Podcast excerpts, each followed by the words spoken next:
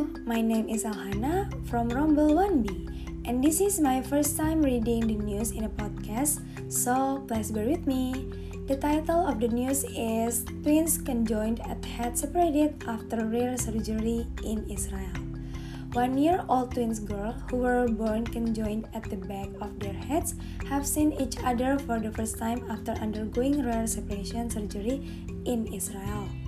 The twelve-hour operation at the Soroka Medical Center in the city of Beersheba last week took months of preparation and included the scalp graft for both. Dozens of experts from Israel and abroad were involved. The girls, who have not been named, are said to be recovering well.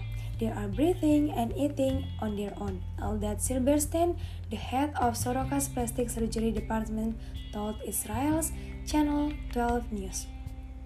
It is the first time such an operation, which has only been conducted twelve times worldwide, has been performed in Israel. Months before the surgery, inflatable silicone bags were inserted into their heads and periodically expanded to stretch skin. The new skin was then used to seal their heads after the skulls were reconstructed. Preparation also included the creation of three D virtual reality model of the twins, said Mickey Gideon, Soroka's chief neurosurgeon.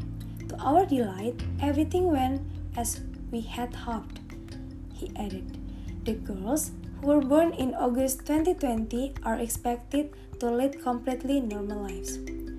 So, from that news, I learned three words that I rarely hear, like conducted, reconstructed, and neurosurgeon. It's difficult to make sentences out of those words because they are unfamiliar for me.